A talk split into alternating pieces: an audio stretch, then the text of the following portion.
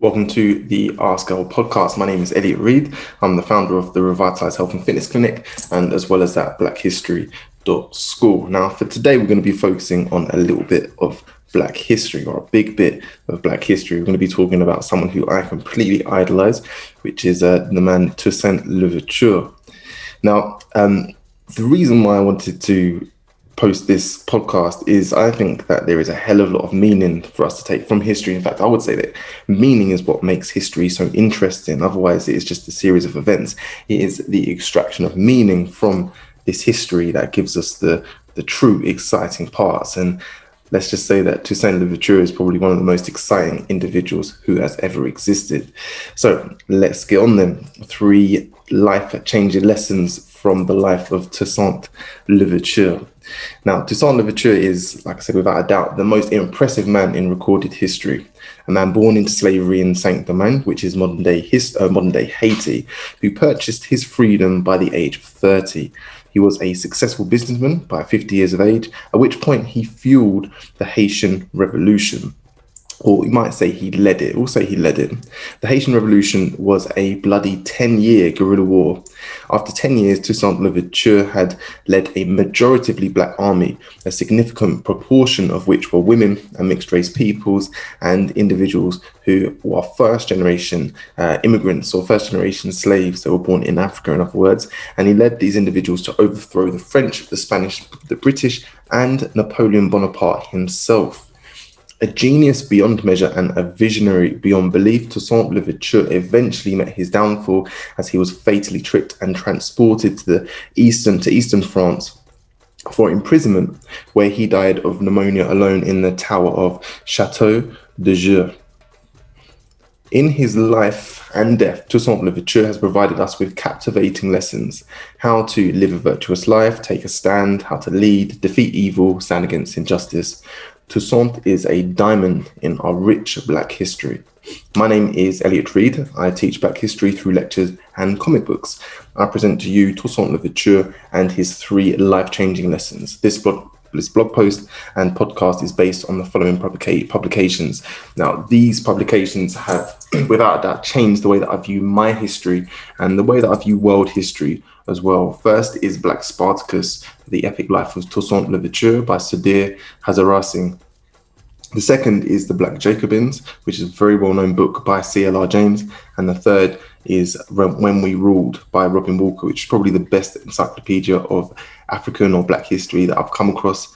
Robin Walker also delivers a fantastic uh, free and paid course, which is face-to-face in uh, Croydon Supplementary uh, Project, Croydon, Supple- Croydon Supplementary Educational Project in Croydon in South London. I did it in six weeks. It's amazing. It will change your life. I very much recommend that you do the course. So let me introduce to you The Black Messiah. Putting greatness on a world stage is the best opposition to oppression, in my opinion, going head-to-head with ignorance, evil, and the status quo. The ancient Egyptians told the story of the god of sight, Horus, fighting his evil uncle Set and triumphing over him. Horus's virtue was that he could stare evil in the face and strike it down. Toussaint L'Ouverture, in this regard, is very Horus-like. He did not shy away from evil. He went to it head to head. Now, I must admit, I am uncertain of today's tactics of kicking and screaming until someone gives in. Perhaps those fighting for change could learn something from our history. And what I'm alluding to here is I am noticing more and more that people are fighting as an expression of itself without actually going towards a desired outcome. For example, when people are marching or or or protesting, or the the the, the demands are very unclear, and to me, it's almost as though they're viewing the act itself as an outcome, when really it should be a means to a further outcome. Specifically, the lesson in today's post is that the best revenge is to be unlike those who offend you. Toussaint L'Ouverture lived by this virtue. Do not permit the same evil. Do not create the same evil that is done against you. He is the hero we need to know, especially in Black history. So many of our heroes have been disregarded, and some have even been replaced. William Wilberforce and Abraham Lincoln, for example, have in many people's minds replaced an entire Black revolutionary force throughout the Caribbean, the Americas, and West Africa. Just like Winston Churchill is a modern deified Briton, Toussaint L'Ouverture is owed deification. He deserves to be absorbed into our collective understanding of Black history so that we can internalize his lessons and his virtues. So, without further ado, the three life-changing lessons from Toussaint L'Ouverture. First lesson, keep your band of brothers tight. After Cécile Fatiman and the enslaved Islamic scholar Dutty Boukman prophes- prophesied the coming of the Black Messiah at a voodoo ceremony called the Bois Caïman, a disorderly rebellion cascaded throughout Haiti and the Caribbean. Many enslaved Africans were killed, as were French slavers, and little ground was made.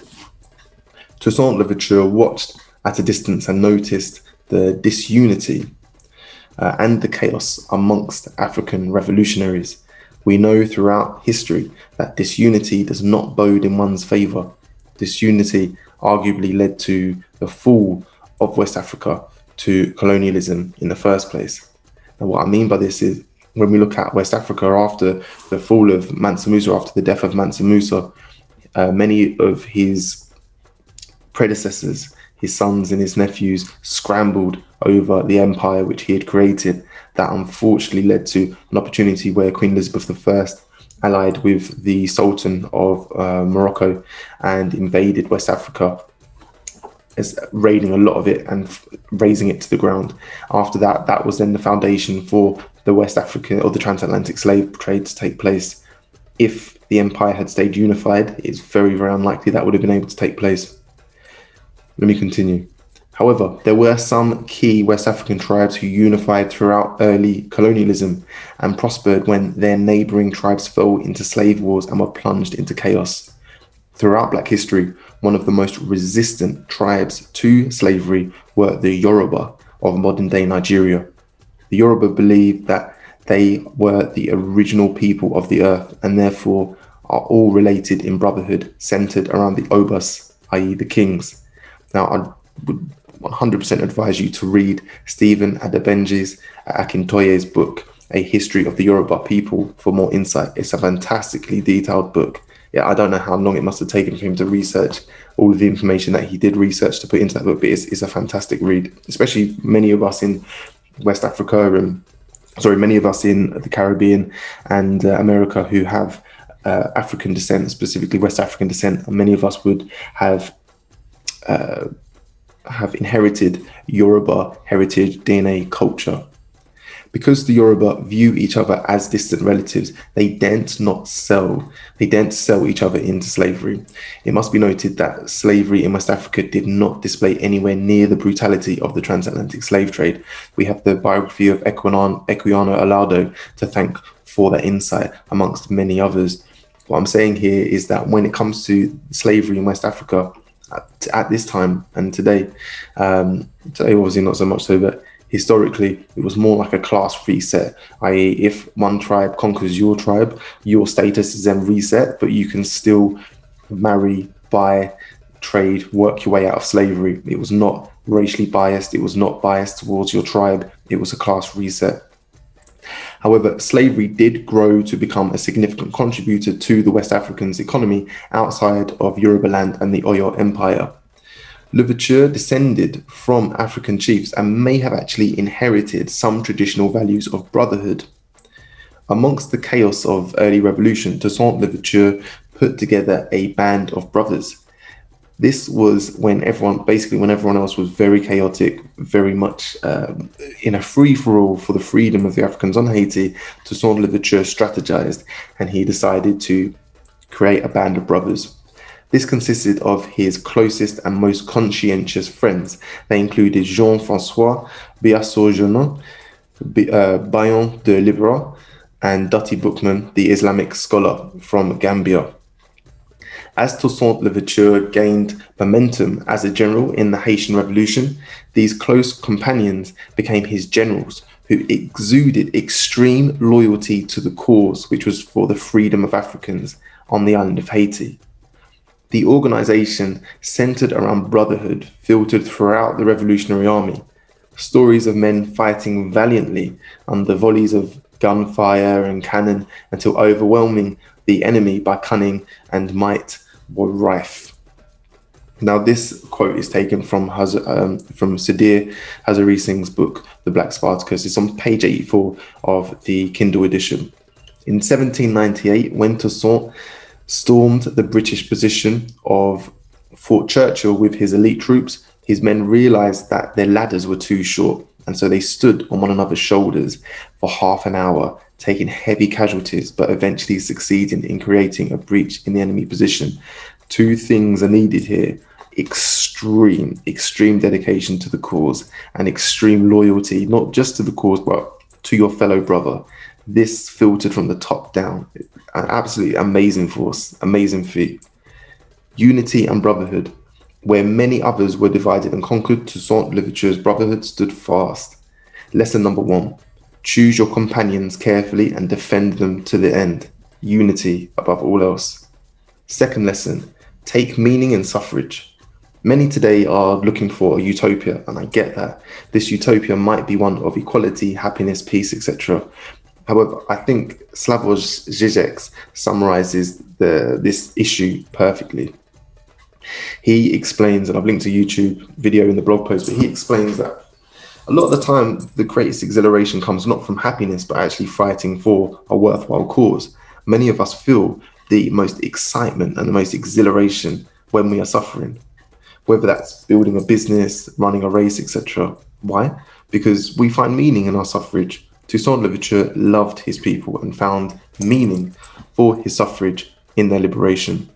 This is another quote, page eight seventy-five from the Black Spartacus. Toussaint was seriously wounded in battle seventeen times. The most visible and permanent trace of these injuries was the loss of most of his front teeth. And I think this was either in direct co- combat, or it might have been when shrapnel hit him in the face, and he would speak with a, a nasal lisp as a result. Despite this, he was a fantastic orator. Toussaint L'Ouverture also had his hand crushed under a cannon, rode over one hundred miles a day ahead of his army to scout for danger, slept less than five hours a day, and often scavenged fruit along the way. He was spoken of as, of, of as having a relentless fire within him, a burning passion to bring the world he envisioned into fruition, a nation of free Africans with thri- thriving international trade, a democratic political system, and well-disciplined, highly trained army. Meaning is a funny thing. When our work has an undeniable and universal meaning, we can become so engrossed in our work that we barely become distracted from it. However, when we do, we often find that others have been completely captivated by its meaning, just as we have. We create a loyal following. For example, word of Toussaint L'Ouverture spread far and wide. Ships were crossing the Atlantic and the Caribbean Sea at a phenomenal rate. The infographic below um, will demonstrate, and I'm alluding here to a, a, a visual, um, or a, a, a infographic, a, a, I suppose it's like a moving diagram of the ships that were taken to and from the from Africa to um, the Americas every year, and you'll see the ships passing in the infographic on the blog post. C L R James and Robin Walker both documented how the word of the Haitian Revolution inspired enslaved Africans to jump overboard into the Caribbean Sea, to swim to neighboring islands and tell the captives there of the news that a black messiah was coming to save them. And there was some truth in this. Sudhir Hazareesingh tells us in his book, Black Spartacus, of how Toussaint planned to liberate Jamaica after he successfully liberated what is now known as the Dominican Republic. And he went on to say that he wanted to liberate not just the Africans in Jamaica, but also those in West Africa and America. The story of Toussaint inspired later revolutionaries such as Nat Turner, Frederick Douglass, and Sam Sharp. All knew, heard, and were fans. They reveled in the idea of, of Toussaint L'Ouverture. Sam Sharp led sixty thousand enslaved Africans against the British less than twenty-six years after the Haitian Revolution. That was in eighteen thirty-one. Slavery was abolished in Jamaica the following year. One thing that was pointed out to me when I did the course with Robin Walker is we see these uprisings very, very regularly throughout the history of the Caribbean.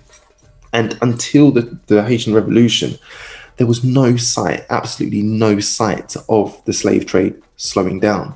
But after uh, the Haitian Revolution, which started in seventeen ninety-one, ended in, I think, eighteen oh five, I think around that time, the the, aboli- the abolition of slavery accelerated to a phenomenal speed. They, the island started to drop like dominoes. And the reason why is because the thought of the for, for parliament for the parliament in Britain, the thought of English in Jamaica being slaughtered by a revolution, by a revolution and an African uprising was so abhorrent that they had they had to emancipate the slaves, and then went on to the scramble for Africa, which is where they basically scrambled up Africa and divided it between themselves anyway. That's when you see the shift from slavery to colonialism. And that includes obviously the British Raj in that. Toussaint was a man of action, and his action had very specific goals and demands. He suffered endlessly throughout the revolution, but its meaning gave him strength, and he never lost sight of his demands. Lesson number two, find meaning in your suffrage. Who knows who you might inspire?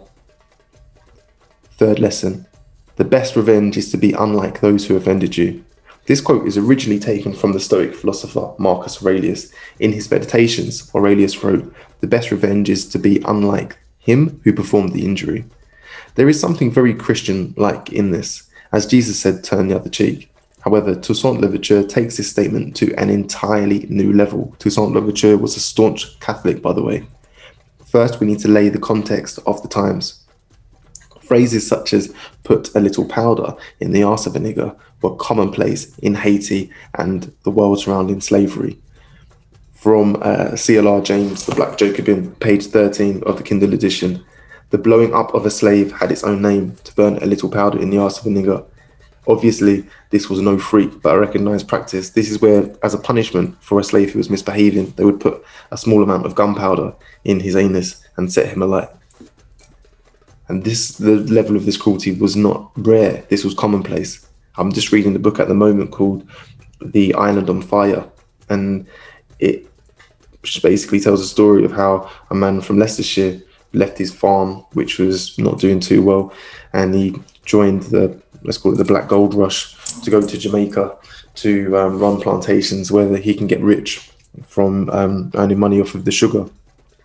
He came up with a punishment which was essentially named after himself and the slave who he punished, and that involved getting one slave to defecate in another slave's mouth and then sewing that slave's mouth shut for hours.